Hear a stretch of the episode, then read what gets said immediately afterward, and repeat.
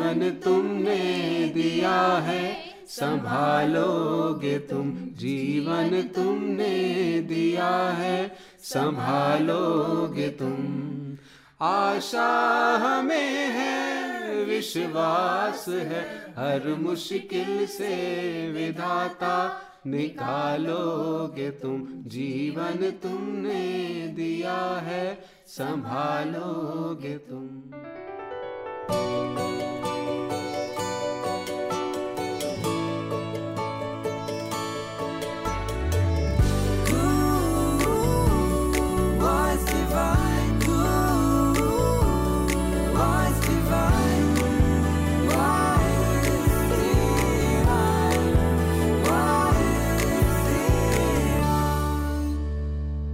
जिसने जीवन दिया है जीवन वही संभालेगा। वही ईश्वर निराकार प्रभु परमात्मा जो रचाता है इस समस्त ब्रह्मांड का एक एक जीव का।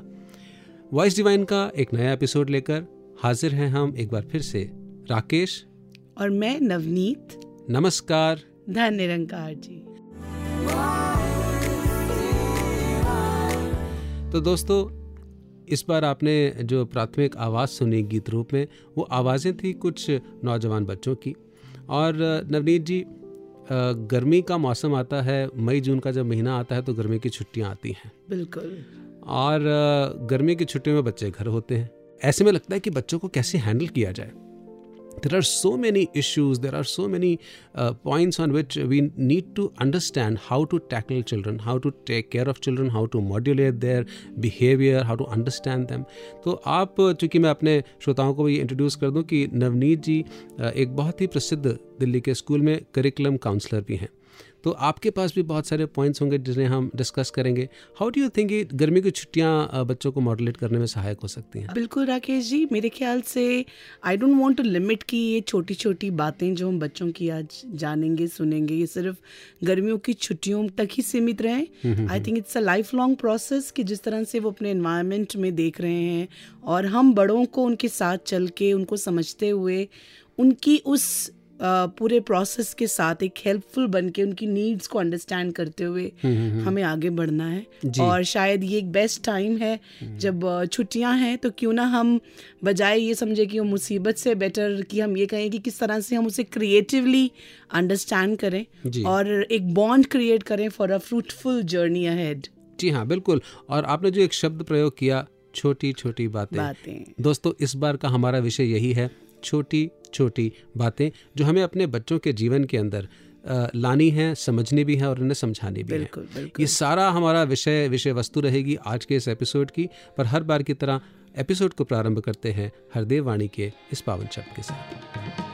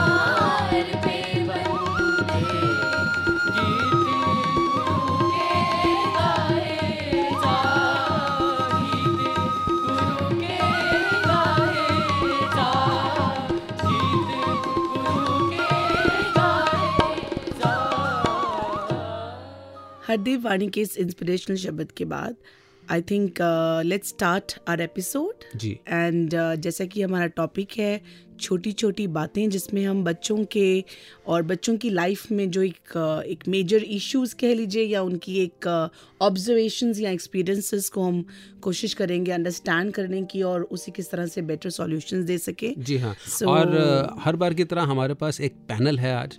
और वो पैनल बहुत डिस्टिंग्विश्ड है क्योंकि उसमें हमारे साथ आज बच्चे शामिल हैं। हाँ।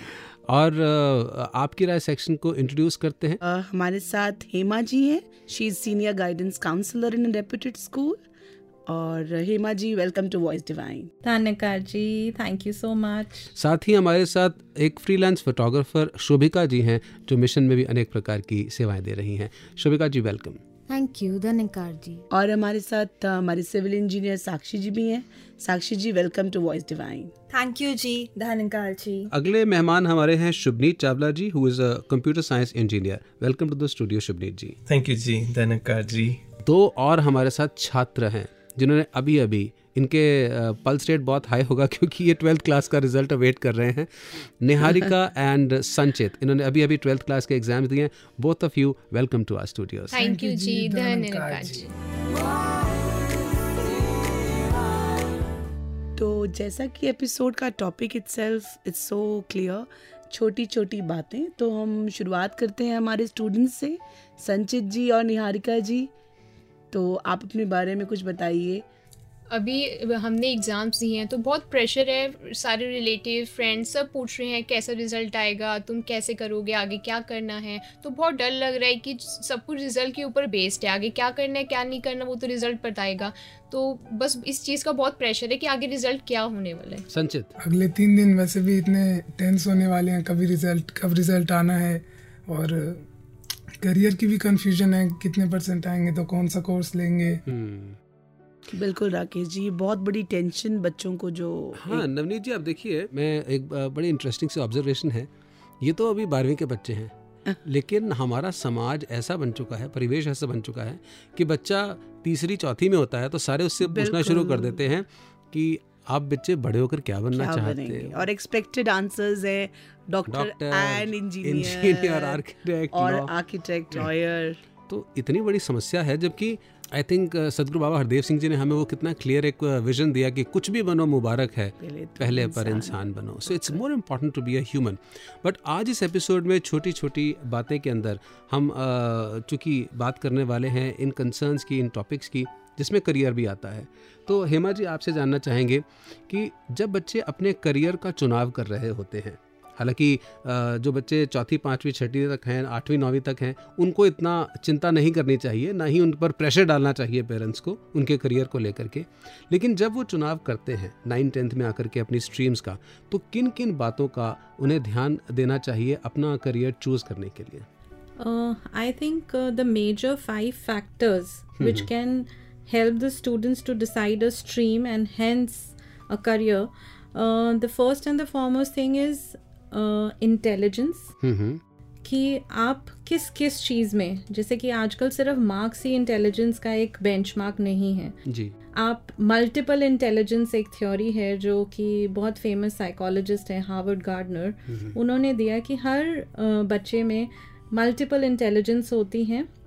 वेरिंग डिग्रीज में। जी। अ, कोई म्यूजिकली इंटेलिजेंट है कोई काइनेस्थेटिकली इंटेलिजेंट है किसी में मैथमेटिकल इंटेलिजेंस है इंटरपर्सनल इंटेलिजेंस है।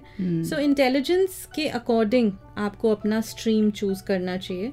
द सेकेंड फैक्टर इज़ आप किस चीज़ में किस सब्जेक्ट में इंटरेस्टेड हैं। और उसको जानने के लिए बहुत आसान तरीका है कि मान लीजिए कोई बच्चा है जिसको रीडिंग का शौक है। हम्म हम्म हम्म वो सुबह किताब उठा के नॉवल बैठा है उसे यही नहीं पता दोपहर हो गई लंच मिस हो गया।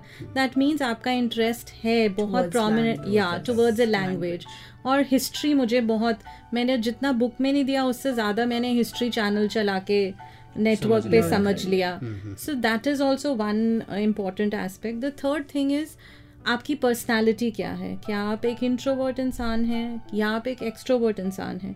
आप अगर एक इंट्रोवर्ट पर्सन को एक ऐसा करियर दे दें जिसमें उसकी बहुत ज़्यादा इंटरेक्शन है से फॉर एग्जांपल फ्लोर मैनेजर की जॉब है या से फॉर एग्जांपल काउंसलर हैं या. सब पी आर जॉब तो उनके लिए बहुत मुश्किल हो जाएगा। जी जी जी। और अगर एक इंट्रोवर्ट एक एक्सट्रोवर्ट इंसान को आप रिसर्च में डाल दें या लाइब्रेरी की जॉब दे दें ही नॉट बी और she not be happy in that place another factor is values so what do you value more do you value money more or do you value respect more in your career and another factor related to is the value system of my socio-economic atmosphere मेरे घर में क्या चीज़ को value किया जाता है and last but not the least is your aptitude aptitude is the inner ability which you have अगर आप अपनी उस इनर एबिलिटी को अ, में पढ़ाई करते हैं या उसी में ट्रेनिंग लेते हैं तो आपके करियर में सक्सेसफुल होने के लिए रेट हाई हो जाता है। यानी कि नवनीत जी वो काम करना चाहिए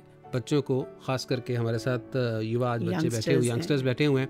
तो मुझे समझ में ये आ रहा है कि वो काम करना चाहिए जो सुबह से लेकर शाम तक आप करें।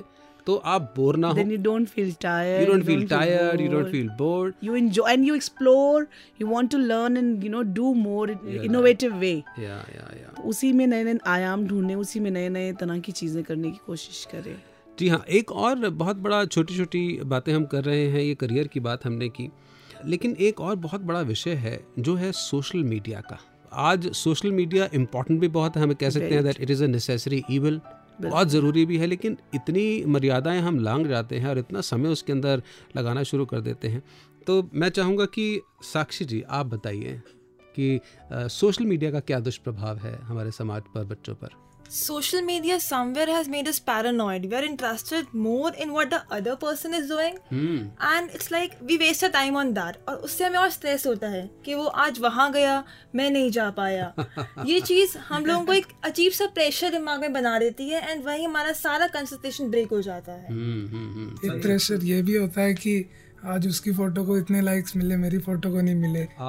चेकिंग द लाइक्स एक रेस हो जाती है। कंपटीशन हो जाती है। हम्म, हम्म, हम्म। निहारिका। आज जैसे आजकल बच्चे इंस्टाग्राम बहुत चलाते हैं तो उन्हें ये होता है कि कोई हमें हम चेक करते रहे हमें कौन कौन फॉलो कर रहा है? हमें फॉलो कर भी रहे नहीं कर रहे कितने फॉलो कर रहे हैं कितने फॉलो नहीं कर रहे इस चीज़ की भी बहुत टेंशन होती है बच्चों के अंदर। हम्म। जी क्या एक वर्चुअल वर्ल्ड खुल गया? जिसका प्रयोग तो इसलिए होना था कि कम्युनिकेशन बढ़े संवाद। आप देखिए जो चीज़ इसलिए शुरू हुई थी कि हम एक दूसरे के नज़दीक आए नज़दीक उसी ने हमको एक दूसरे से दूर कर दिया। दूर कर दिया। इनफैक्ट एक अजीब सी एक बाउंड्री सी क्रिएट की है जो शायद within you know I can see now it's very common in our houses that we all are sitting in the same house in different rooms हाँ, without- and we are liking each other's pictures and commenting on that and not get time to talk to each talk other to each other बहुत बड़ी so that's समस्या really है sad of us that uh, I think छुट्टियों की जब भी बात आती तो I always think of our childhood days जब uh, सारे cousins इकट्ठे बैठते थे and we used to have a you know giggle time और इकट्ठे बैठकर खाना और बनाना सीखना I think that was the base of ev- you know social skills that we all had that is the beauty of communication Yeah. और हेमा जी आप अ, school में गाइडेंस काउंसलर हैं तो क्या सोशल मीडिया के मिसयूज या ओवर के कारण से आपके पास समस्याएँ आती हैं? और आती हैं तो आप कैसे डील करते हैं? आजकल तो हर घर में यही समस्या है। And the sad part is कि पेरेंट्स पहले तो दिला देते हैं बच्चों को बट लिमिट नहीं कर पाते हैं। सो so, uh, जब बाउंड्रीज क्रॉस हो जाती हैं टाइम लिमिट्स क्रॉस हो जाते हैं तो प्रॉब्लम्स आनी शुरू होती होती क्या क्या प्रॉब्लम्स आती हैं सोशल मीडिया के ओवर यूज़ से बच्चों को? uh, सबसे बड़ी प्रॉब्लम तो एग्रेसिव बिहेवियर बिकॉज़ गेम्स ही ऐसी हैं। देन uh, uh, पिछले कुछ uh, महीने पहले there was this game called blue whale blue whale जिसकी वजह से world across the world there were lot of suicide cases yeah. So that so that was really panic situation और otherwise also घर में बच्चे पढ़ाई पे ध्यान नहीं दे रहे हैं। Hmm. कहने के लिए ये कि हमें मोबाइल्स चाहिए लैपटॉप्स चाहिए कि हमें स्कूल के प्रोजेक्ट वर्क करना है। पर एक्चुअली प्रोजेक्ट वर्क तो शायद महीने में एक घंटे होता है। लेकिन हमारा यूज़ क्या है? हम ट्यूशन्स पे जा रहे हैं लेकिन शायद ट्यूशन क्लास मिस हो रही है हम नीचे खड़े होके सोशल मीडिया पे एक्टिव हैं। हम्म, हम्म, हम्म, एंड सबसे बड़ा प्रॉब्लम आ रही है lack of sleep hmm, hmm, parents think that the children are sleeping but they are actually not sleeping. अच्छा मतलब मोबाइल फ़ोन लेकर के बच्चे एक एक दो दो बजे तक चैट करते रहते हैं? That that. Again connects to you know कि उनका जो ब्रेन डेवलपमेंट है उस एज में जो एब्जॉर्ब करना चाहिए अंडरस्टैंडिंग होनी चाहिए वो भी उस पर अफेक्ट तो कैसे इसको ठीक किया जाए? अब देखिए समस्या तो हमने बता दी। हमें अपने श्रोताओं को निदान बताना पड़ेगा उसकी समस्या का समाधान बताना पड़ेगा कि किस तरीके से इसको कंट्रोल किया जाए। अ, सबसे पहले तो चाहे वो बच्चा है चाहे वो एडल्ट है उसको ये देखना होगा कि क्या ये क्रेविंग ये कंपल्शन है? एंड उसको अपने आप को क्वेश्चन करना होगा कि ज़रूरत है तो मैं यूज़ कर रहा हूँ। And if there is no need am I engaging myself into social media use mm. once the answer is yes then the person has to try and keep a journal mm. or a assessment diary wherein आप चाहे एक हफ़्ते के लिए assess कर लें कि मैं दिन में कितने समय के लिए सोशल मीडिया पे एक्टिव हूँ once you get the answer I think the results are going to be really shocking अब मैं बच्चों से पूछना चाहता हूँ कि देखिए मैं भी सोशल मीडिया यूज़ करता हूँ हम सब करते हैं और हम सब के लिए ये समस्या है सिर्फ़ बच्चों के लिए नहीं है ये बड़ों के लिए भी समस्या है। और एक टर्म कुछ समय पहले से सुनते आ रहे हैं डिजिटल डिटॉक्स यानी कि मोबाइल फ़ोन को सप्ताह में एक दिन बिल्कुल यूज़ नहीं करना ऐसा संकल्प कर लेना। तो क्या नवनीत जी हमें ऐसा करना चाहिए? आ, बिल्कुल मैं जो जब हेमा जी ने जब एग्जांपल दिया कि हम असेसमेंट डायरी रखें जस्ट ट्राई टू अंडरस्टैंड कि मुझे वाकई में इसकी नीड है या कितनी है अ, मेरे ख्याल से इस लेवल तक लाने के लिए भी बच्चों से डिस्कशन और पेरेंट्स का एक वो बॉन्ड होना बहुत ज़रूरी है। जो कि ये अंडरस्टैंड करें कि they need to understand the need of it because उनको लगता है कि बिल्कुल नेसेसिटी ही है। I don't know why they are telling me to stop it हाँ क्योंकि वो कहते हैं कि माँ बाप खुद ही इतना यूज़ कर रहे हैं तो हम क्यों ना करें? सबसे इसका इजी जो मैं स्कूल में पेरेंट्स को बोलती हूँ कि आप रोल मॉडल हैं। तो एटलीस्ट टू बिगिन विद सबसे पहले ये करें कि डाइनिंग टेबल या meal time should be a no mobile time yes nobody comes to the dining table or when we are having meals तो हम कोई भी अपना मोबाइल फ़ोन यूज़ नहीं करेंगे। The second thing which you can do is आप अपनी interaction लोगों के साथ फ्रेंड्स के साथ फ़िज़िकल एक्टिविटीज़ में ज़्यादा लगाने की कोशिश करें। हम भूल चुके हैं कभी किसी ज़माने में पूछते थे आपकी हॉबी क्या है? आजकल तो किसी की हॉबी ही नहीं video game video game exactly बिल्कुल, वही इंस्टाग्राम वही एक बात आती कि पहले जो टाइम हमारा ग्राउंड में फ़ील्ड में होता था evenings were always out and maybe youngsters हमें बेटर बता पाएँगे कि क्या चीज़ें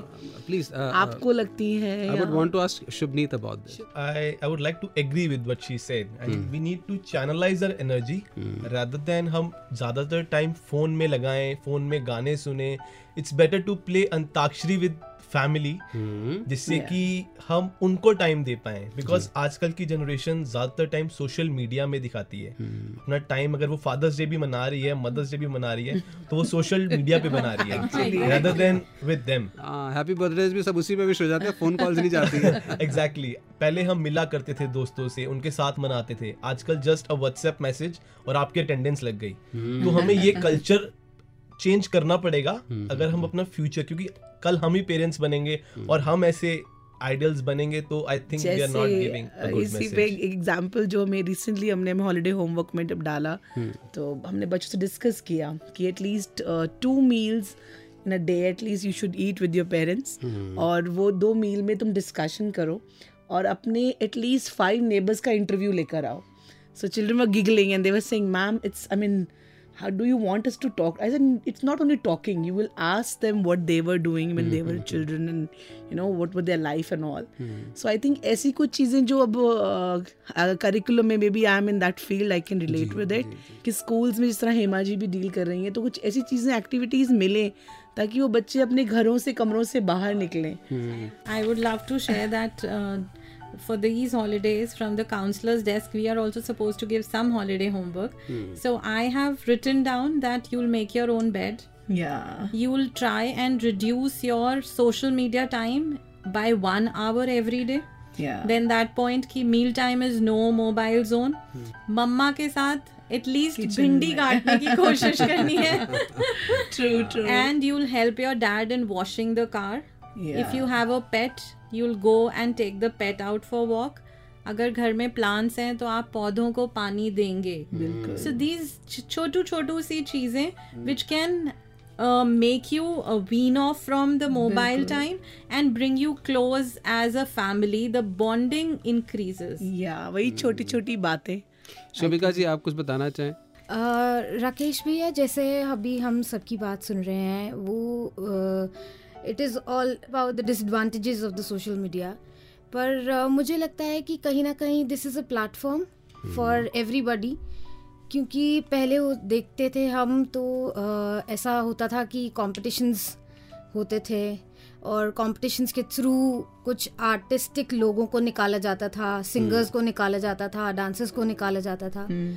पर आजकल social media has become a platform universal platform या या कि अगर आप एक अच्छे आर्टिस्ट हो एक अच्छे सिंगर हो अच्छे डांसर हो और वट एवर यू आर कोई भी स्किल आपके पास है तो you can portrait to the world you can show it off to the world that yes I have got this talent and I am good at it wow that's wonderful माने तो अच्छाई भी है और बुराई भी है।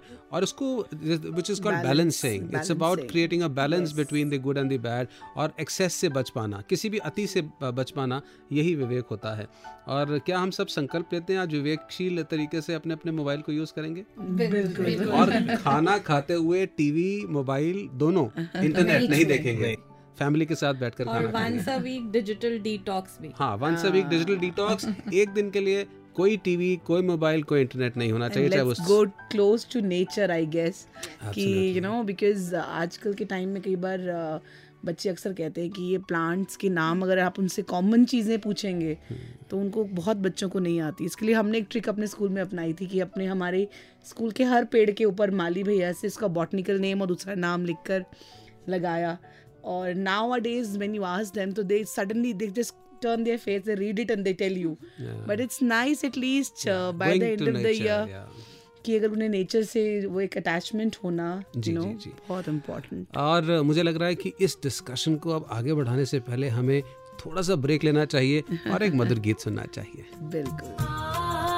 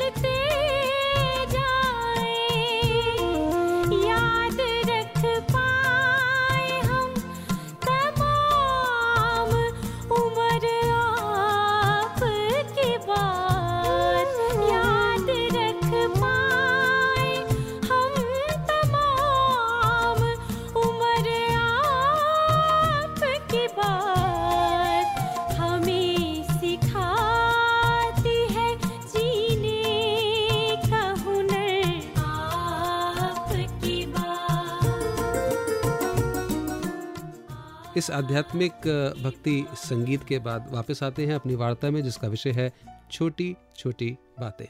और बहुत सारी छोटी छोटी बातें हैं पर मुझे लग रहा है नवनीत जी ये छोटी छोटी बातें बहुत बड़े बड़े परिवर्तन हमारे जीवन के अंदर ला सकती हैं। और विषय चल रहा था पेरेंट्स के बारे में कि पेरेंट्स को एक रोल मॉडल बनना होता है। मैं जानना चाहता हूँ हमारे बच्चों को अपने माता पिता से क्या शिकायतें हैं?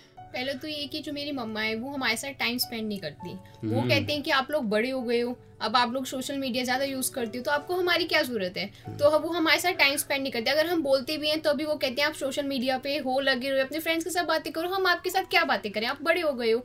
तो ये ये प्रॉब्लम है कि पेरेंट्स टाइम स्पेंड नहीं करते। भी बोलते हैं कि आप बड़े हो गए हो। क्या बात है। संचित? मेरे पापा जो है वो टीवी बहुत देखते हैं तो मैं उनसे यही है कि हमारे साथ भी थोड़ा वो टाइम स्पेंड करें हमारे साथ आउटडोर कुछ क्रिकेट वगैरह कुछ खेलें। तो okay, शुभनीत आप उस दायरे से तो निकल आए पर उस समय की कुछ आशाएँ जो रही हों? जी बिल्कुल मेरे डैड भी टीवी के बहुत शौकीन मैच के बहुत शौकीन। तो थोड़ा सा टाइम वहाँ से निकाल के अगर हम आउटडोर गेम्स में लगाते तो शायद ज़्यादा एक इंटरेक्शन एक बॉन्डिंग स्ट्रॉन्ग ज़रूर हो जाती है। जी हाँ और मुझे लगता है ये बच्चों की समस्या हर एक के साथ है जो हम्म। सभी बच्चे कह रहे हैं that parents don't have time for their children मेरी कुछ दिन पहले एक पेरेंट्स से बात हुई और मैंने वैसे पूछ लिया कि आप अपने बेटे की पेरेंट टीचर मीटिंग पर पीटीएम पर जाते हैं? कहता वो तो वाइफ ने भेज दिया जी वाइफ चली जाती है ये हमारे काम नहीं है ये औरतों के काम है। और वो भी तीन चार में से एक दो पर वाइफ तो भी जाती है। इमेजिन इसका, इसका हमने एक सॉल्यूशन हमारे घर में भी होती थी ये बात। हम्म। तो हमारे घर में जब पेरेंट टीचर मीटिंग की बात होती थी because I am also in the same school where my kids are studying तो हमने एक सॉल्यूशन निकाला कि जब भी पीटीएम होगी तो मैं कभी पीटीएम पे नहीं जाऊँगी because I am part the system so I always send my husband to attend there. PTM so that he also knows what's happening in the school this is one way क्योंकि कई बार solution Hema ji कई बार ऐसे जो पुरुष हैं जो male members हैं fathers हैं उनको लगता है कि ये बच्चों को पालना मदर्स का काम है इसलिए वो टाइम नहीं देते हैं। और मदर्स भी आजकल बहुत सारी चीज़ों के साथ बिज़ी हैं वो कहते हैं we want our own time me time तो बच्चों के लिए क्या टाइम निकल करके आया? तो क्या बताना चाहेंगे आप पेरेंट्स को इसमें? बिकॉज़ कहीं ना कहीं बैलेंस तो क्रिएट करना है। डेफिनेटली वी टाइम होना चाहिए। बहुत ज़रूरी है। बिकॉज़ चाहे वो पेरेंट्स हैं चाहे वो बच्चे हैं हर किसी को पीसफुल लविंग एटमॉस्फेयर और अनकंडीशनल लव और अटेंशन की ज़रूरत तो है। चाहे वो बुज़ुर्ग हैं चाहे हम पेरेंट्स हैं चाहे हमारे बच्चे हैं। सो हर एक की कोशिश होनी चाहिए कि we contribute towards the we time of the family सुने सुनाए बैठ के छोटी छोटी बातें। जैसे कि इस बारी का टॉपिक भी यही है when you are sitting communicate या डोंट जज yeah very true and unconditional means unconditional मैं इसलिए पढ़ूँगा कि आप मुझे मोबाइल ले दोगे बिल्कुल, बिल्कुल। या पेरेंट्स ये कहें इतने नंबर लाएगा तो तो मैं स्कूटी ले ले- दूँगा। ये कंडीशनल है। इससे बच्चे बिगड़ जाते हैं मुझे लगता है। Exactly exactly. और फिर क्या है आज हमारी डिमांड शुरू हुई है प्रॉबेबली एक पेंसिल बॉक्स से एक वाटर बॉटल से। कल को वो बढ़ के आएगी मोबाइल से। स्कूटी पे गाड़ी पे। तो ये जो कंडीशनल प्यार है सौदेबाजी है। ये तो सौदेबाजी है। So this this can not you know actually stop there is no ending to it Sakshi मैं आपसे जानना चाहूँगा कि कुछ अ, प्राप्त करने के बदले अगर कुछ मिल रहा हो जैसे बच्चे चॉकलेट की या बढ़ते बढ़ते मांग बढ़ जाती है आपको क्या लगता है सही है गलत है? Somewhere it has helped me if i take my own case hmm. so it makes me more focused towards my goal अगर पापा ने कह दिया कि if you get इतना percentage I'll get you this तो I'll have to beat him to it Okay. मुझे वो चीज़ चाहिए तो मैं करूँगी मेरा गोल बहुत क्लियर It's a good रहता है उसमें strategy. but then it should be a positive reinforcement. Reinforcement, very true. And बजाय कि हम materialistic चीज़ों के Very साथ true, जोड़ें. हम उसको अगर लव और अटेंशन से जोड़ते हैं। तो वो जैसे कि इन्होंने बताया है कि हेल्पफुल रहा है।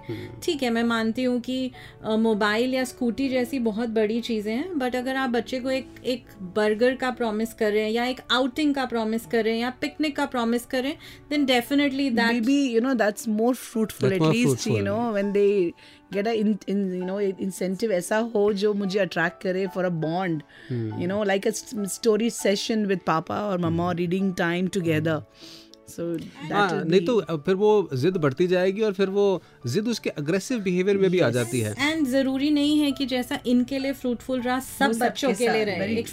Are always there so as a parent I think parent की ड्यूटी है कि बाउंड्रीज और लिमिटेशंस ज़रूर सेट होनी चाहिए। अच्छा आजकल बच्चों का वैसे तो अगर हम निरंकारी बच्चों की बात करें नवनीत जी आप बाल संगत भी निरंकारी कॉलोनी में चलाते हैं और मुझे पूरा विश्वास है और हमें पूरे मिशन को ये गर्व है कि निरंकारी मिशन के जो लाखों बच्चे हैं वो आज एग्जाम्पल्स हैं मिशन के। अ, कहीं पर भी जाते थे torch bearers of love peace humility वो जहाँ जाते हैं समाज में उनकी तारीफ़ होती है। यही कहा जाता है कि बच्चे आप में डिफरेंट क्या है? और वो यही कहते हैं जी हमने ये अपनी बाल संगत से सीखा। ये बहुत ही बड़ी एक खासियत है। आप क्या कहेंगे I think Rakesh ji the best thing जो मुझे ऐसा लगता है एज एन एजुकेटर भी कि जो बाल संगत पे ये जितने बच्चे मेरे सामने इस टाइम बैठे हैं so they were all part of the Bal Sangat Nirankari colony के जैसे बच्चे थे सारे। तो इन्होंने अगर मैं जब इनको आज देखती हूँ इतने सालों के बाद I feel you know really proud कि इन्होंने अपने स्किल्स को वहाँ पे इतना पॉलिश किया। बी इट जो हम कोर्सेज करने के लिए बहुत से लोग बहुत पैसे बाहर पे करते हैं। सो कॉल्ड ड्रामेटिक सोसाइटी में जाइए कोर्सेज करिए कम्युनिकेशन क्लब ज्वाइन करिए and all that they are going to sangat and they are learning it there and it is so informal कि इनको खुद रियलाइज़ नहीं हुआ कि हमने इतना कुछ सीख लिया। सीख लिया। और कम्युनिकेशन स्किल सीखने से ह्यूमिलिटी तो आती ही आती है। और। जहाँ आप हम्बल है वहाँ पर आपको आ, मतलब गले लगा करके एक्सेप्ट करता ही दुनिया बिल्कुल हर जॉब के अंदर। मे बी शायद ये बेटर बता पाएँगे संचित निहारिका जी शुभनित जी कि कोई एक्सपीरियंस अपना बताइए शुभदेव जी आप बताइए। Uh, जी बिल्कुल लाइक व्हेन वी गो हम जब बाहर जाते हैं तो वी सी लाइक पीपल वो कहाँ लैक कर रहे हैं। They are not able to communicate they are not able to convey their message politely I mean there are people जो गुस्से से या नहीं समझ पाते। तो वहाँ पोलाइटनेस एक बहुत हमारे सारे काम निकल जाते हैं जिसे कहते हैं विद स्वीट स्माइल आप अपने सारे काम अपना मैसेज कन्वे कर लेते हो। तो ये एक जो चीज़ें हमने सीखी हैं संगत से ये हमें थ्रू आउट लाइफ हेल्प करती हैं और ये एक्चुअली आई हैव सीन कि ये हेल्प कर रही हैं। एक पेशेंस जो हमने हम में जो आया है संगत जाके हमने सीखा है कि अपने से जो हमारे जो जूनियर एम्प्लॉयज़ आते जी। हैं हम उनको कैसे मोटिवेट करते हैं कैसे उनसे बैलेंस बना के रखते हैं उनको साथ लेके चलते हैं। ये तो आपकी बात रही लेकिन समाज में अगर हम देखें तो ब्रॉडली अग्रेशन बहुत बढ़ता जा रहा है। तो हेमा जी इसका कारण क्या है और निवारण क्या है? सबसे बड़ा निवारण तो जैसे आप लोग डिस्कस कर रहे थे जो चीज़ मेरे जहन में आ रही थी वो ये थी कि sangat is the best ground to learn life skills oh yes absolutely we all agree we all agree हमें सतगुरु माता जी की बाबा जी की ब्लेसिंग है कि हम सबको संगत के साथ ही जोड़ करके रखा और हुआ है। रही बात वायलेंस और aggression I think it begins from primarily from home hmm, अगर पेरेंट्स को गुस्सा आता है और थप्पड़ लगा दिया तो बच्चे को भी यही लगता है कि बातों से बात नहीं बननी है तो थप्पड़ ही लगाना है। सॉल्यूशन यही है। यही सोल्यूशन है। तो बिल्कुल। अगर क्लास में बच्चे की बात नहीं मानी गई है तो वो यही करते हैं। अगर बच्चे माँ बाप गाली दे रहे हैं तो बच्चा भी गाली देना सीख जाता है। रोल मॉडलिंग तो पेरेंट की है ना और वो कहते भी हैं कि आप सिखाना अगर कुछ चाहते हैं तो खुद करके सिखाइए। हम्म। आपकी बात बच्चे फॉलो नहीं करेंगे बट आप जब करेंगे वो चीज़ प्रैक्टिस में लाएँगे तो जैसे इसी में एक राजमाता जी अक्सर बाल संगत में जब भी कभी आशीर्वाद मिले एक बात समझाते थे कि बच्चे बिल्कुल स्पॉन्ज की तरह होते हैं। They absorb everything what they see around them and they take it out when they you know they are in pressure और उनके अंदर से वही निकलता है जो उन्होंने अपने आसपास के माहौल से एब्जॉर्ब किया क्या होता है। तो बहुत सारी बातें छोटी छोटी बातें होती चली जा रही हैं। आगे बढ़ना होगा लेकिन फिर से एक छोटा सा ब्रेक लेते हैं और अपना अगला सेक्शन टेक इट इजी सुनते हैं। एक किस्सा सुनाती हूँ। कहीं पढ़ने को मिला। सोचा आपसे शेयर करूँ। A man was waiting in line for a cab at the airport in Dubai cab pulled up कुछ अलग था उस कैब में और उसके ड्राइवर में टैक्सी बहुत ही साफ थी it was polished to a bright shine smartly dressed in a white shirt black tie, and freshly pressed black pants, the cab driver jumped out and rounded the car to open the back passenger door for that man. और फिर उसने passenger को एक laminated card पकड़ाते हुए कहा sir I am Abdul your driver while I am loading your bags I would like you to read my mission statement हैरानी से उस पैसेंजर ने वो कार्ड पढ़ना शुरू किया, जिस पर लिखा था Abdul's mission statement to get my customers to their destination in the quickest safest and cheapest way possible in a friendly environment. This blew the passenger away. खासकर जब उस पैसेंजर ने ये नोटिस किया the inside of the cab matched the outside spotlessly clean जैसे ही वो passenger cab में बैठा, अब्दुल ने पूछा sir would you like to have a cup of coffee I have a thermos full of hot coffee the passenger said jokingly no I would prefer a soft drink Abdul ने भी मुस्कुराकर कहा no problem sir I have a cooler up front with regular and diet coke, lassi, water, and orange juice. Almost stuttering. The passenger said, Okay, I'll take a lassi.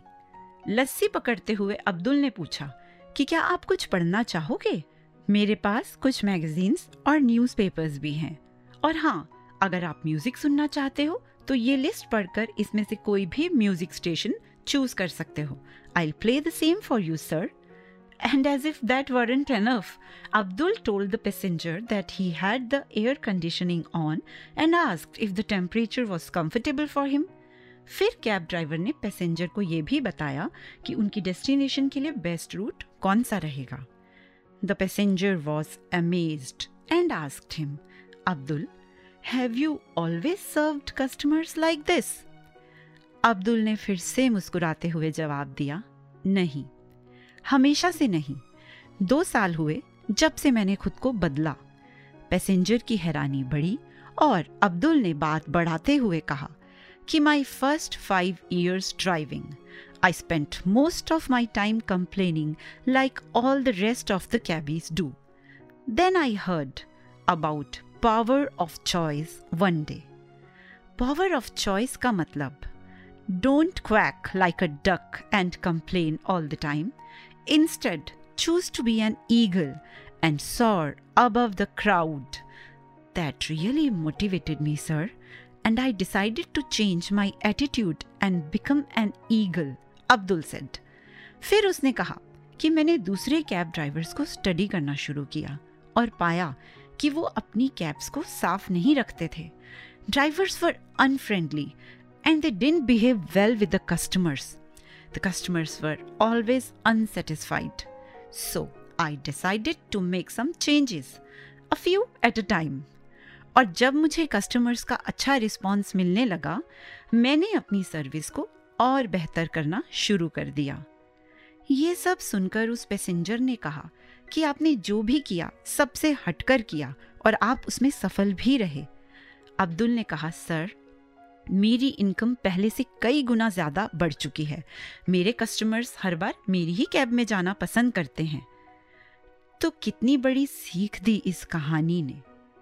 Start making different choices start from the small steps improve yourself and your skills in a different way.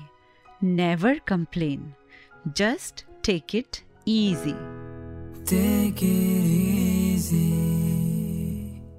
Take it easy के बाद हम वापस आते हैं अपने श्रोताओं के पास और जैसे कि हम बात कर रहे थे छोटी छोटी बातें तो आई थिंक यहाँ यंगस्टर्स कुछ शेयर करना चाहते हैं अपने एक्सपीरियंसेस जी, of संचित जी बात ऐसे है कि एक बार संगत में बैठे थे हम सारे तो कुछ महापुरुष आए मिशन के नहीं थे वो बाहर से आए। कोई एक पाँच साल का बच्चा था। ग्रुप में सॉन्ग हो रहा था एक पाँच साल का था एक छः साल का था दो तीन बड़े बच्चे थे। जी। तो हुआ क्या कि काफ़ी उन्होंने अच्छे से गीत गाया वो बैठे। तो वो जो बाहर से महापुरुष आए थे वो बच्चों को कह रहे थे बेटा कि तुम पाँच साल के हो इतना अच्छा कैसे गा रहे हो? मतलब तुम ताल में भी हो। वो अपना बता रहे थे कह रहे मुझे ताल में आने में सोलह साल लगे थे। अच्छा। तो तुम पाँच साल में ही ताल में आ गए तो कुछ तो है। तो बच्चे कहते जी हम तो यहीं से सुनते हैं और वही हम बोल देते हैं। और हमें कुछ डर भी नहीं है कि हमें कोई जज करेगा तो इसलिए स्टेज खत्म हो गया। बिल्कुल बिल्कुल।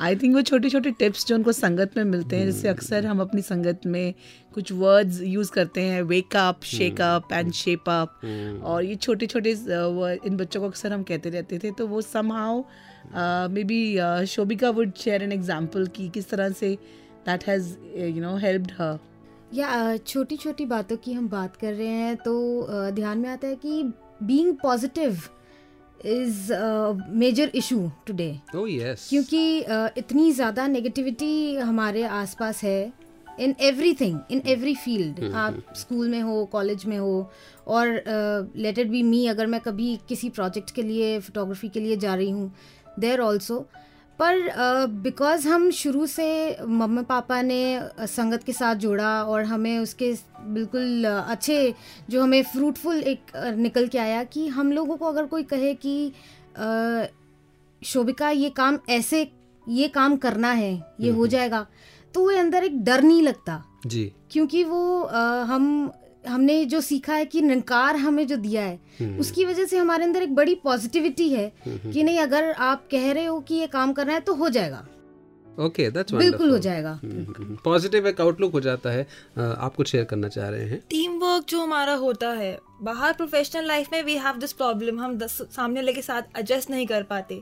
संगत में हम लोग इतने रिस्पॉन्सिबल हो जाते हैं कि बीट एनीवेयर हम किसी से बात करना भी सीख जाते हैं उससे एडजस्ट भी कर लेते हैं और एक अच्छा सा माहौल बन जाता है और हमारा काम भी पूरा हो जाता है। क्या बात है यानी कि टीम स्पिरिट भी जो कॉर्पोरेट वर्ल्ड के अंदर जाकर बड़ी बड़ी होती। वर्कशॉप्स होती हैं वो यहाँ छोटी छोटी बातें हम छोटे छोटे तरीके से सीख लेते हैं। वाह so this is the blessing of बड़ों से प्यार छोटों का आदर वो सब चीज़ें जब उनके नेचर में स्वभाव में जब हम बोलते हैं जी जी जी। तो वो इस तरह से लेकिन चैलेंज अब ये आता है कि जब हम यहाँ के माहौल से से बाहर जाते बाहर हैं निकलते हैं। अब वहाँ तो टीम टीम स्पिरिट नहीं है वहाँ तो पॉजिटिविटी नहीं है वहाँ प्यार नम्रता नहीं है वहाँ अग्रेशन है नेगेटिविटी है कंपटीशन है दूसरे को गिराने की भावना है। तो जब हम कॉरपोरेट वर्ल्ड में जाते हैं समाज में जाते हैं बिज़नेस की दुनिया में जाते हैं वहाँ फिर कैसे इसके साथ डील किया जाए? अ, मुझे लगता है शुभनीत जी कुछ बताना चाहेंगे। आई बिलीव कि जब हम बाहर जाते हैं तो हमारी यूनिकनेस ही यही होती है कि हम एक पॉजिटिव नेचर लेके जाते हैं। अगर आपके आसपास नेगेटिविटी है और अगर आप खुद पॉजिटिव हो तो people will surely attract towards you तो ये हम वहाँ पे स्प्रेड करते हैं जो कि हम सीखते हैं कि कैसे करना है। इससे कि हमारे लिंक्स बनते हैं और काम में हमारे आसानी हो जाती है काम को कंटिन्यू करने में। तो ये एक पॉजिटिव बिहेवियर है और पेशेंस मैं कहूँगा कि बाहर आप कहीं भी कॉरपोरेट में जाओ पेशेंस नहीं है लोगों को। फटाफट लोग एग्रेसिव हो जाते हैं बेड्स पे बात होती है। तो एक पेशेंस जो एक इंपॉर्टेंट फैक्टर है क्योंकि काम सारे हो जाते हैं। इट्स जस्ट आप कैसे उसको होल्ड ऑन करते हो? जी। कितना पेशेंस रखते हो परफॉर्मेंस में वो एक मैटर है। और मुझे लगता है कि जहाँ बात आ रही है नेगेटिविटी को पॉजिटिविटी से ओवर रूल करने की या जीतने की और अग्रेशन को प्यार से हराने की तो आपको थोड़ी सी मेहनत ज़्यादा करनी पड़ती है। So you have to have complete faith and believe in the teachings of Sadguru कि इसको मुझे चला करके चलना ही है। मुझे अपनी टॉलरेंस को पीस को स्ट्रेस को मैंने कैसे हैंडल करना है ये भी और छोड़ना नहीं है परसिस्टेंटली कंटिन्यू करना है। तभी जाकर के अपना प्रभाव आप दूसरों पर भी छोड़ पाएँगे। एक और विषय बहुत ज़रूरी आज के इस परिवेश में होता चला जा रहा है और वो है टाइम मैनेजमेंट बिल्कुल। हज़ारों ख्वाहिशें ऐसी कि हर ख्वाहिश पे दम निकले बहुत निकले अरमान लेकिन फिर भी कम निकले। इतना कुछ करना है लेकिन समय नहीं है। बच्चों ने स्कूल गए सुबह छः बजे उठे स्कूल गए तैयार हुए वापस आए ट्यूशन पे गए खाना खाया टीवी भी देखना है मोबाइल भी देखना है फिर गेम भी खेलनी है शाम को फिर दोबारा से हॉलीडे होमवर्क भी है होमवर्क भी है। टाइम कहाँ है? तो हेमा जी टाइम को कैसे मैनेज किया जाए?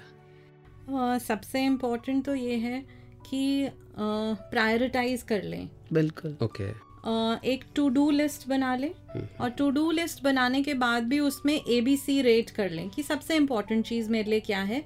आज मैंने क्या करना है? Short term goals long term goals and ये क्लियर जैसे ही आपकी क्लैरिटी हो इसको कहीं ना कहीं पिन कर लें। अपने सामने होना चाहिए आपके पिनअप बोर्ड पे हो पिनअप बोर्ड नहीं है तो अपने डोर पे ही लगा दें ताकि आप आते जाते उसको आप देखें रीअफर्म हो तो वो इनक्रेजमेंट भी मिलती है और इंटरनली भी आप मोटिवेटेड रहते हैं।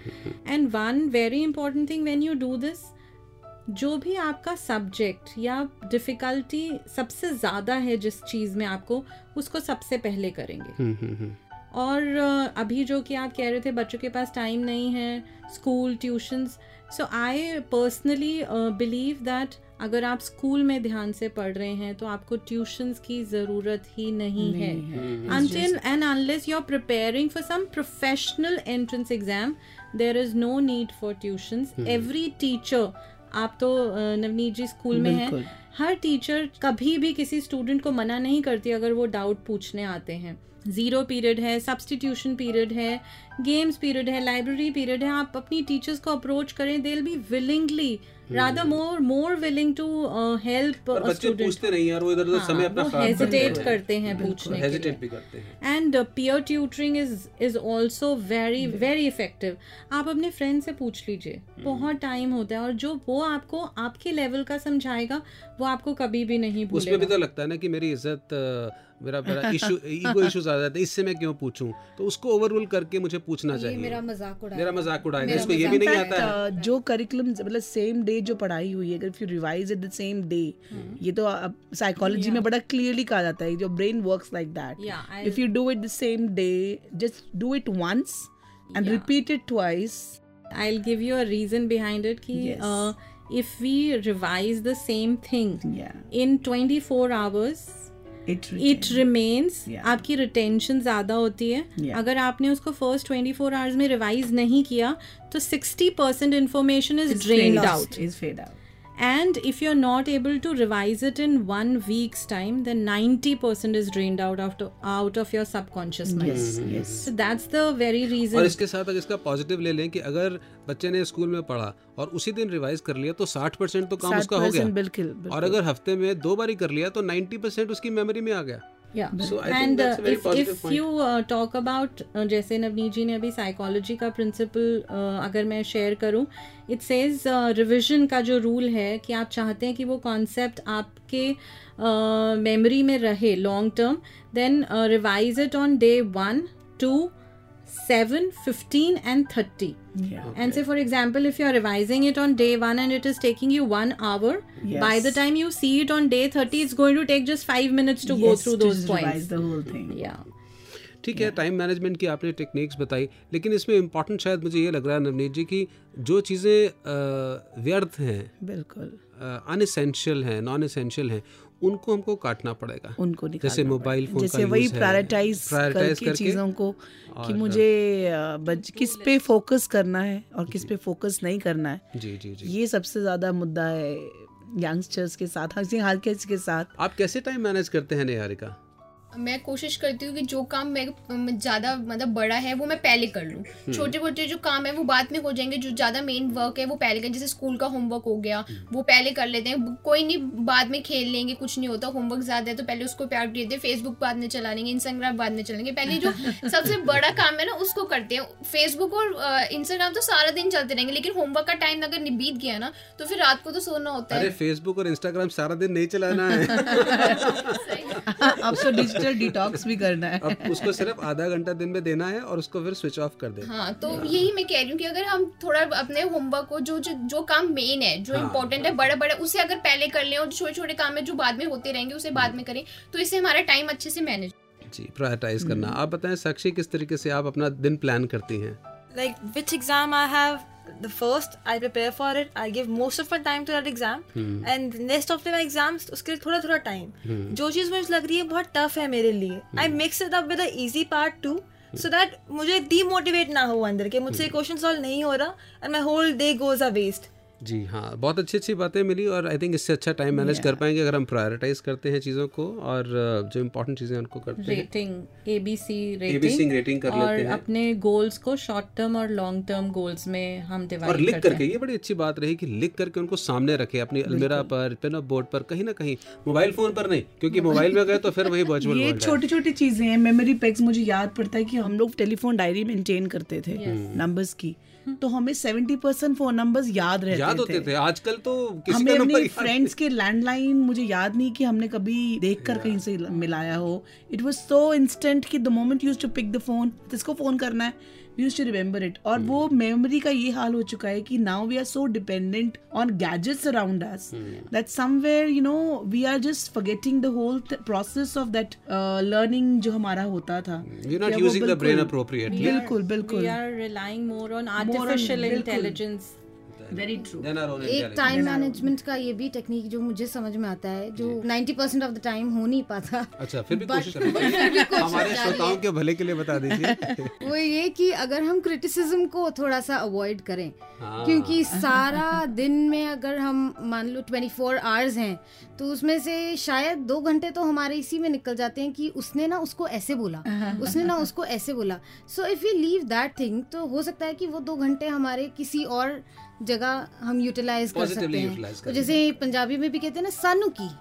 So let it be let it be के सिरा सिरा let it be that's a very good note और uh, अब हमारे श्रोता बोर हो रहे होंगे क्योंकि ये सारी बातें हम बहुत सारी छोटी छोटी हैं लेकिन बहुत सारी हो रही हैं।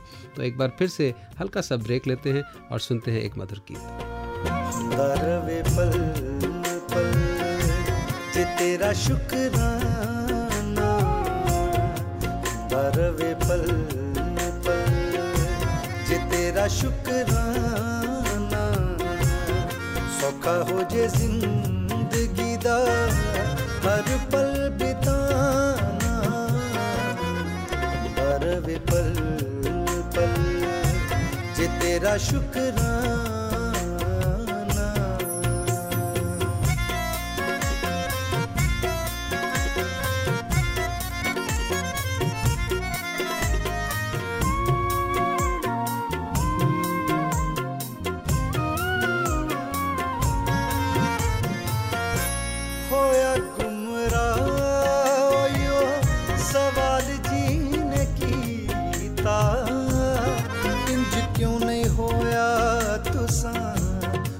क्यों नहीं कीता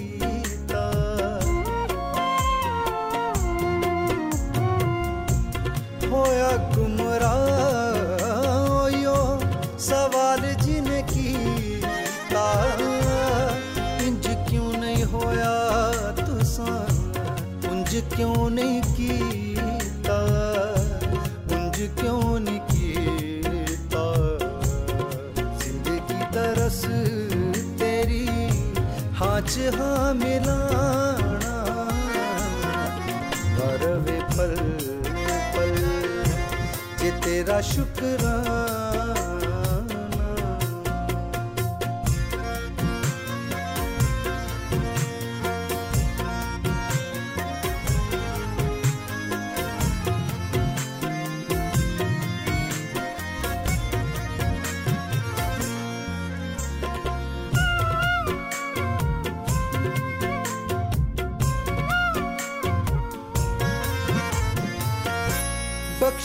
ਬਖਸ਼ਿਆ ਜੋ ਇਹਦਾ ਵੀ ਤੂੰ ਵਾਦਾ ਨਹੀਂ ਸੀ ਕੀਤਾ।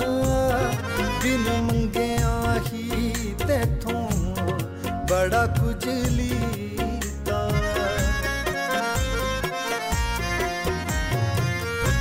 ਬਖਸ਼ਿਆ ਜੋ ਇਹਦਾ ਵੀ ਤੂੰ ਵਾਦਾ ਨਹੀਂ ਸੀ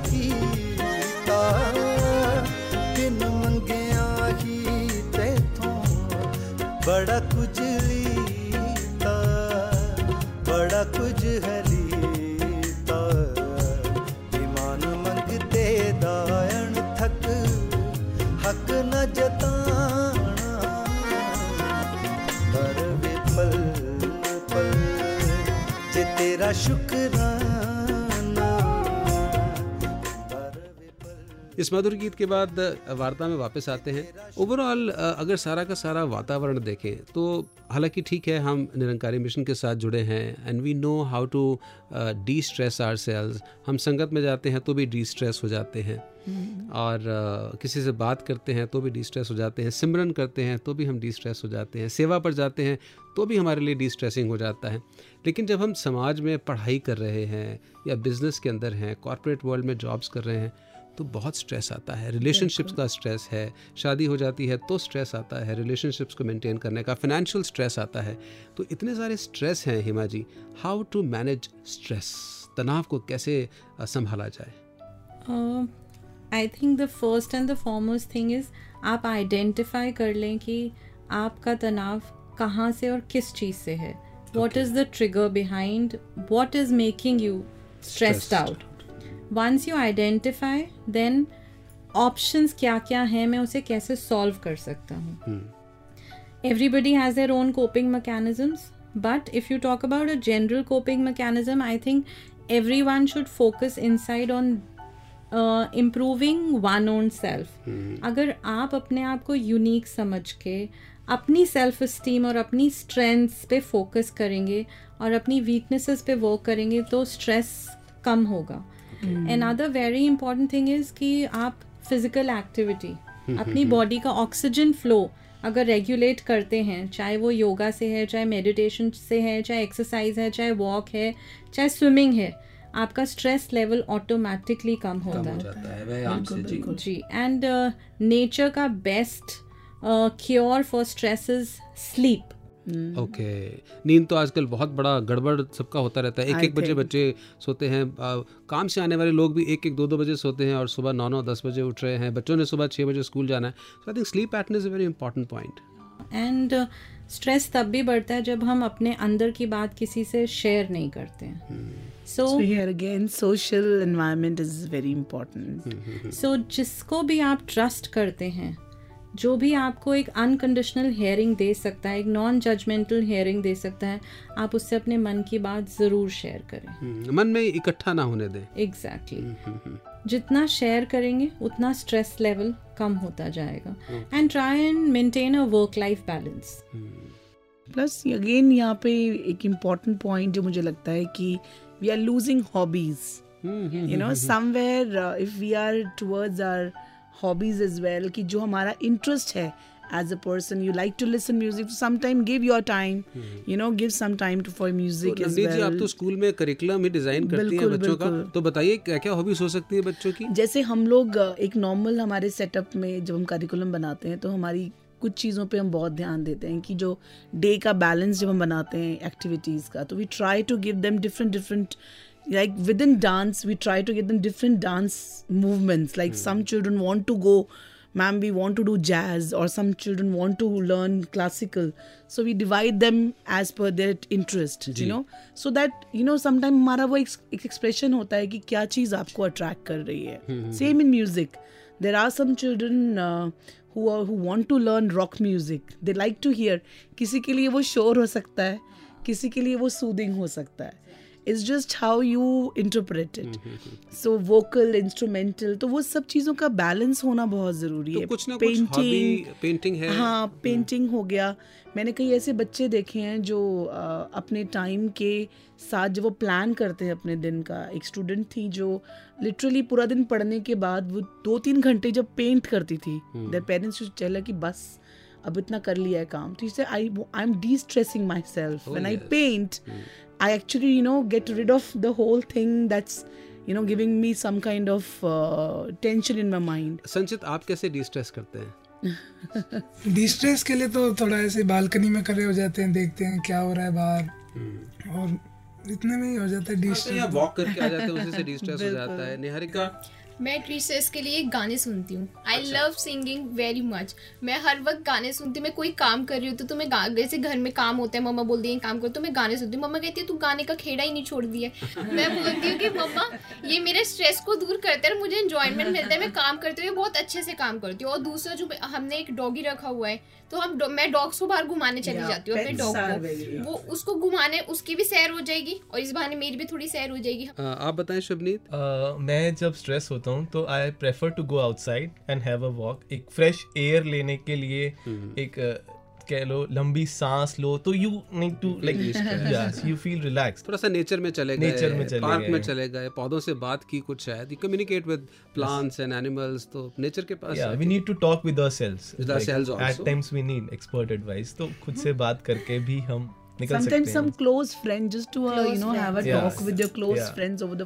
किसी को पोएट्री लिख के डी-स्ट्रेस होता है मुझे डिस्ट्रेसिंग लगता है योगा करके। तो मुझे लगता है कि मैं जब डी-स्ट्रेस के लिए I go and watch movie and it has to be some which is sometime people find it very funny but I enjoy it that way so कुछ हर किसी का अपना एक इंटरेस्ट होता है. लेकिन डी स्ट्रेसिंग मोबाइल फ़ोन से नहीं होती बिल्कुल। दैट्स वेरी क्लियर कई सोचे कि शायद मोबाइल फ़ोन में चले जाएँ गेम खेले तो डी स्ट्रेस होगा वो स्ट्रेस को और बढ़ाता है। Yeah. तो आज ये भी सोशल मीडिया का भी एक बहुत अच्छा प्रयोग हमने सीखा। एंड इवेंचुअली अब अंत में हम वाइंड अप करते हुए उस और जा रहे हैं जहाँ सदगुरु की कृपा है। क्योंकि हम सब संगत में ही पले बड़े हैं और वहीं से हमें ये लाइफ स्किल्स मिल रही हैं सोशल स्किल्स मिल रही हैं। सो so, कुछ आप अपना अपना शेयर करेंगे किस तरीके से आपको संगत से गुरमत से सेवा सिमरन सत्संग करते हुए लाइफ स्किल्स मिले एम्पावरमेंट मिली और आप पॉजिटिव हुए लाइफ के अंदर। साक्षी। संगत and this mission taught me what I have to be, how to be a human in the world where there is so much aggression, there is hatred. यहाँ पे प्यार कैसे देना है लोगों को? सबसे बड़ी टीचिंग मुझे मिशन से मिली। क्या बात है। एक पेशेंस और स्माइल मतलब अगर आप ये दो चीज़ें साथ लेके चलोगे तो आप हर जगह सक्सेस हो जाओगे।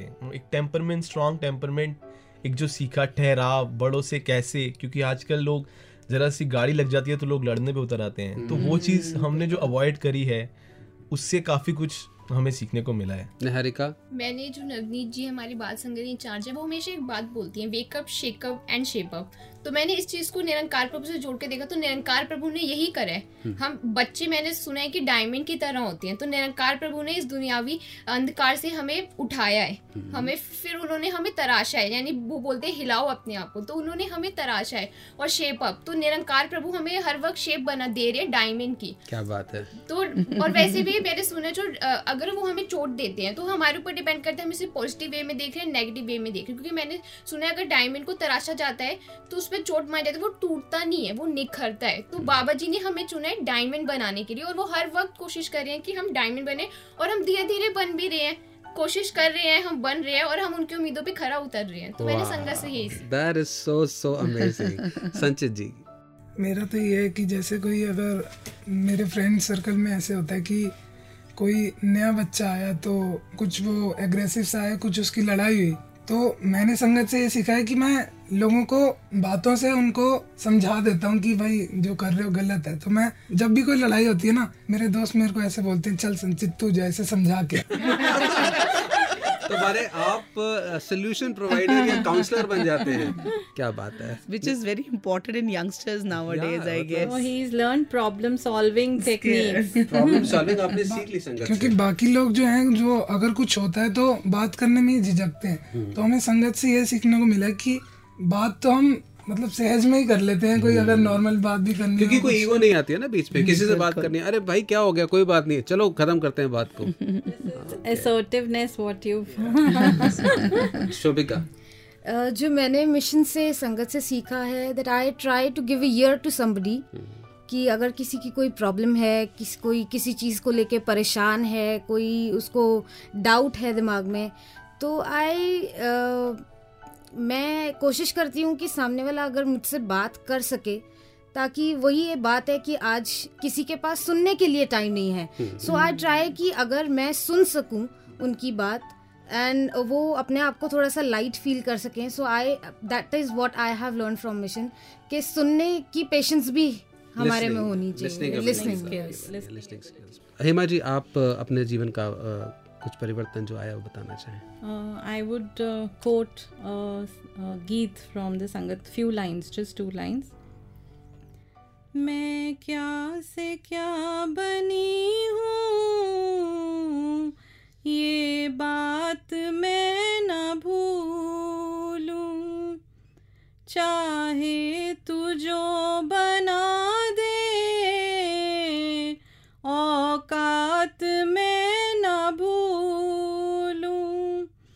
जो कुछ हुआ आज दाता, जो कुछ हुआ आज दाता, सब तूने ही किया है।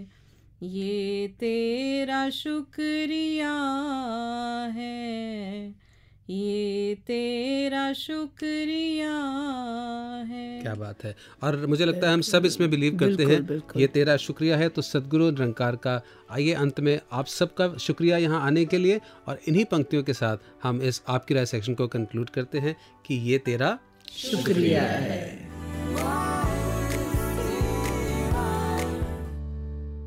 तो लीजिए श्रोताओं एपिसोड में आगे बढ़ते हैं छोटी छोटी बातें। छोटी छोटी बात। इस एपिसोड के अंदर हम नवनीत जी आज बात कर रहे हैं किस प्रकार से बच्चे तो हम सभी हैं। हम कितने ही बड़े हो जाएँ सदगुरु के हम बच्चे हैं। इसीलिए हमें इन सब बातों का खुद भी ख्याल रखना चाहिए एज पेरेंट्स भी as children also as a brother as a father as a mother as a daughter हर रिश्ते के अंदर हमें इन बातों का ख्याल रखना चाहिए। और आप क्या बताना चाहेंगी कि जो इतना कंपटीशन की आज दुनिया है हर व्यक्ति चाहता है कि बस मैं I want to be the best ऐसे में कौन सी एक अप्रोच हो जिससे वो अपने आप को मॉडरेशन के लेवल पर ले आए? आई थिंक uh, इस पूरी डिस्कशन के बाद जब ये सारी चीज़ें जब मैंने यंगस्टर से सुनती हूँ अक्सर कोशिश भी करते हैं हम लोग सारे कि ये जो छोटी छोटी बातों के इस एपिसोड के ज़रिए तो हम बच्चों से बात कर रहे हैं। अगर ये सेशंस रेगुलरली कॉम्पिटिशन्स के दौरान भी रहे ताकि बच्चों को कॉम्पिटिशन का मीनिंग सही मायनों में समझना बहुत ज़रूरी है कि हेल्दी कॉम्पिटिशन क्या है। Healthy competition is about to improve myself it's not about to you know cut anybody and to anybody and just to prove my you know satisfy my satisfy my ego Hmm, वो understand करना अगर बच्चों को आ जाए तो मेरे ख्याल से उनकी बहुत सारे जो इश्यूज़ स्कूल लेवल पे जब होते हैं या कॉलेज में भी जब जॉब लेवल पे जब बच्चे से शुभनीत ने बात शेयर की तो मुझे लगता है कि बच्चों को कॉम्पिटिशन्स तो हैं और होने भी चाहिए। आपके सामने एक टारगेट होता है आप उसको अचीव करने की कोशिश करते हैं। बट वो ना मिले तो उससे हताश नहीं होना। हम्म। कोशिश करने वालों की हार नहीं होती। एब्सोल्युटली वो भगवत गीता का श्लोक है ना कर्मण्य वादिका रस्ते माँ फलेशु कदाचन। कर्म करे लेकिन फल की इच्छा के साथ जुड़ करके उसमें फिर आशा निराशा के चक्कर में ना पड़ जाए। बिल्कुल एक बार नहीं हुआ हम दोहराएँ उसे दोबारा कि क्या कमी रही क्या पेशी रही। बजाय इसमें कि हम ये सोचें कि उसने कैसे जीत लिया वो तो इसके लायक नहीं था या ये उसे नहीं मिलना चाहिए था। रादर इस अप्रोच से हम काम करें। और एक चीज़ जो मुझे लगता है जो पूरी डिस्कशन में हम कहीं मिस कर गए कि आजकल की रिलेशनशिप्स में या इस पूरे प्रोसेस के दौरान हम बच्चों को सॉरी कहना सिखा तो देते हैं but what is actually being you know to forgive somebody is very important कि आप उसको वाकई में सॉरी बोलिए और कोई फ़र्क नहीं पड़ता है अगर आप किसी को सॉरी बोलते हैं अपनी गलती मान लेते हैं बिकॉज़ लाइक अक्सर अ, मैं एक एक्सरसाइज बहुत करती हूँ यंग बच्चों के साथ स्कूल में जैसे हम जब कभी ब्लैक बोर्ड पे कुछ लिखते हैं so I write sometime wrong you know suppose मैंने डेट गलत लिख दी या मैंने डे गलत लिख दिया सो so, बच्चे बड़े हँसते हैं एंड समटाइम ईयर गलत लिखा so I giggle with them and I rub it I से ओह गलती हो गई sorry sorry so they say कि I tell them in you know in a very different sense कि it's fine to do mistakes it's absolutely fine गलती करना कोई गलत बात नहीं है। हाँ गलती को ना मानना और उस पर तुम्हें आर्ग्यूमेंट करना वो शायद कहीं किसी पॉइंट पे बड़ों को पसंद ना आए। यूँ अपनी ज़िंदगी को मैंने आसान कर लिया किसी से माफ़ी मांग ली और, और किसी किसी को माफ़ कर दिया। सो शायद इन छोटी छोटी बातों में अगर हम छोटे छोटे बिहेवियर्स जो हमारे बड़ों से हमने सीखे और कहीं किसी पॉइंट पे अपनी जनरेशन को आगे ज़रूर पास ऑन करें तो वो पेरेंट्स की भी रिस्पॉन्सिबिलिटी और it's a process you know in give and take process है। और पास ऑन करने की आपने बात की उससे मुझे याद आ रहा है कि हमारा एक सेक्शन है क्वेश्चन ऑफ़ द मंथ जिसमें मिशन okay. की शिक्षा मिशन की हिस्ट्री हम अपने श्रोताओं के साथ शेयर करते हैं तो सुनते हैं इस बार हमें क्या प्रश्न का उत्तर मिलने वाला है क्वेश्चन ऑफ़ द मंथ में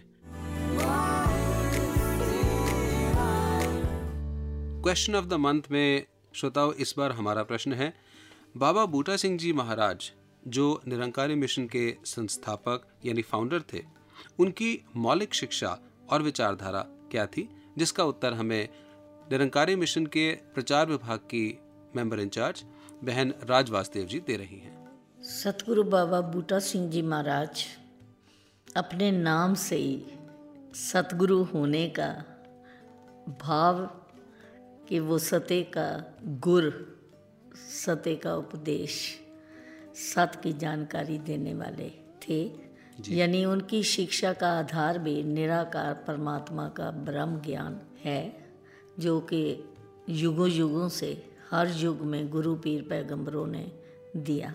जी। तो जो मानव एकता विश्व कुटुम्बम की भावना है वो केवल इस निराकार परमात्मा का अंश सभी में देखने के बाद ही मन में ये भाव रहता है और इसी से हार्मनी इन वननेस डेवलप होती है। जी जी। तो उनकी शिक्षा का मूल आधार था। मानुष जन्म दुर्लभ है, होत न बारंबार। कि ये जन्म बड़े भाग मानुष तन पावा, कि बड़े भागों से ये जो मानुष तन मिला है, इसी में ही अपने मालक की पहचान हो सकती है आत्म बोध हो सकता है। वो self realisation through God realisation ये मूल मिशन का सिद्धांत है।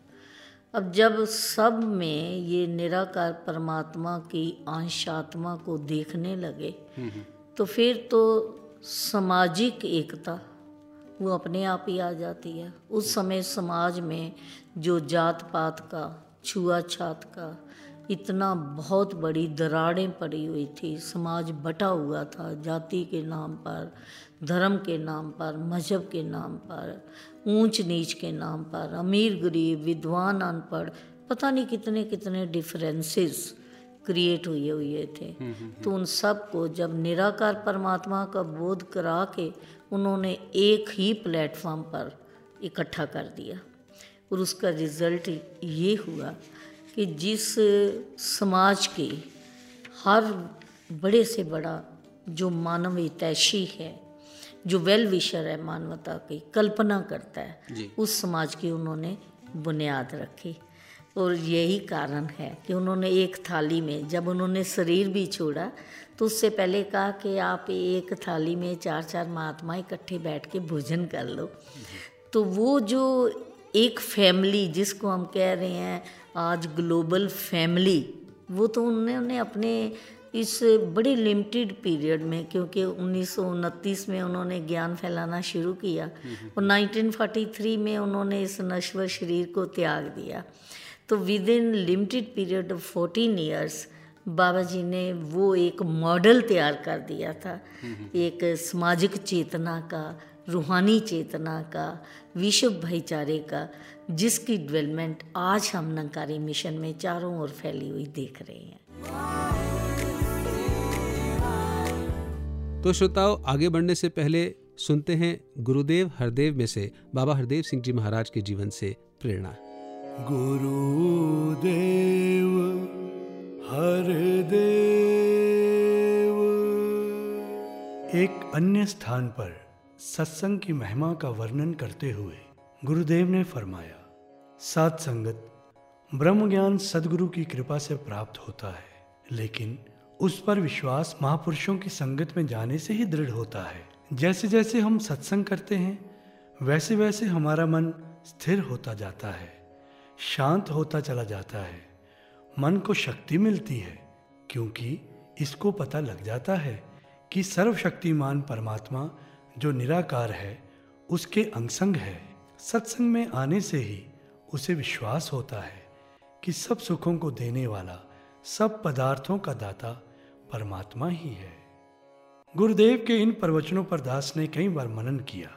ऐसे महात्मा महापुरुषों का ध्यान भी आया, जो पिछले कई वर्षों से लगातार सत्संग में पहुँचना, पहुंचकर उनके विचारों को तन्मयता से सुनना, अपने जीवन का अभिन्न अंग बना चुके हैं। अलग से कई बार उनसे बातचीत करने का अवसर भी मिला तो यही पाया कि ये भी दास की तरह किसी न किसी बात से पीड़ित थे। सदा ये द्वंद्व रहता था कि हम लोग अपने गुरु के आदेशानुसार निरंतर साथ संगत में आ रहे हैं। फिर हमारे जीवन में कोई विशेष परिवर्तन क्यों नहीं हो रहा? हम प्रफुल्लित क्यों नहीं हो रहे हैं? आखिर एक दिन हिम्मत करके गुरुदेव के चरणों में ही अपनी शंका रख दी कि महाराज, यदि कोई सत्संग भी करे, यथाशक्ति सेवा भी करे, फिर भी उसके जीवन में सुखों की वर्षा ना हो तो उसका क्या कारण हो सकता है?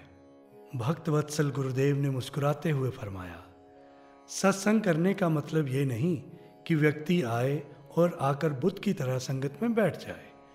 संगत में आने का भाव ये है कि वह बड़े ध्यान से संतों महापुरुषों के विचारों को सुने और फिर घर जाकर एकाग्र मन से उस पर गहराई से सोचे। यदि लगे कि कोई बात किसी वक्ता ने अपने स्वार्थ से प्रभावित होकर कही है तो उसे छोड़ दे।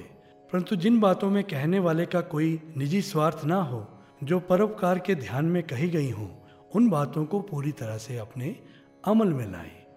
अपने जीवन को उनके अनुसार ढालें। इसी प्रकार सेवा वही है जो हुक्म में की जाए। अपनी मर्ज़ी से कुछ करना सेवा नहीं कहलाता। इस प्रकार से सत्संग और सेवा करने वालों को अवश्य सुख प्राप्त होते हैं। दास को फिर चुप देखकर गुरुदेव ने अपनी बात और स्पष्ट करते हुए कहा, यदि ये सब कुछ करने पर भी जीवन सुखमय ना हो तो समझ लेना चाहिए कि हृदय के किसी कोने में कर्ता भाव का सूक्ष्म अहम मौजूद है। अहंकार आदमी की सभी उपलब्धियों पर पानी फेर देता है। आप खुद ही सोचें कि जब कोई किसी का अपमान करेगा, किसी का दिल दुखाएगा, किसी को ऊँचा, किसी को नीचा मानेगा तो उसका अपना मन कैसे शांत रह पाएगा?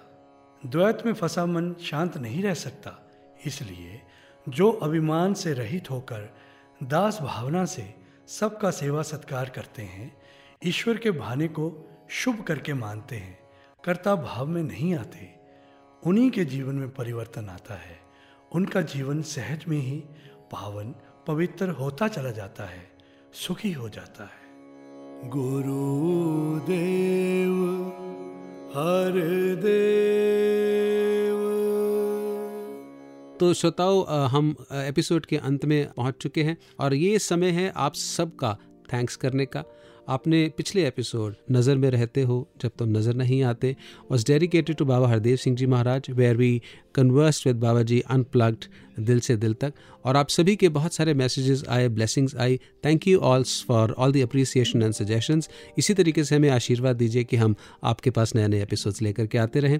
और अब एपिसोड का अंत आ चुका है छोटी छोटी बातें इस एपिसोड का। और एक बार फिर से हम सदगुरु माता सविंदर हरदेव जी के मैसेज के साथ आपको जोड़ते हैं। मैसेज ऑफ़ अर होलीनेस के साथ। उससे पहले दीजिए अनुमति राकेश को। नवनीत को। नमस्कार धन धन निरंकार।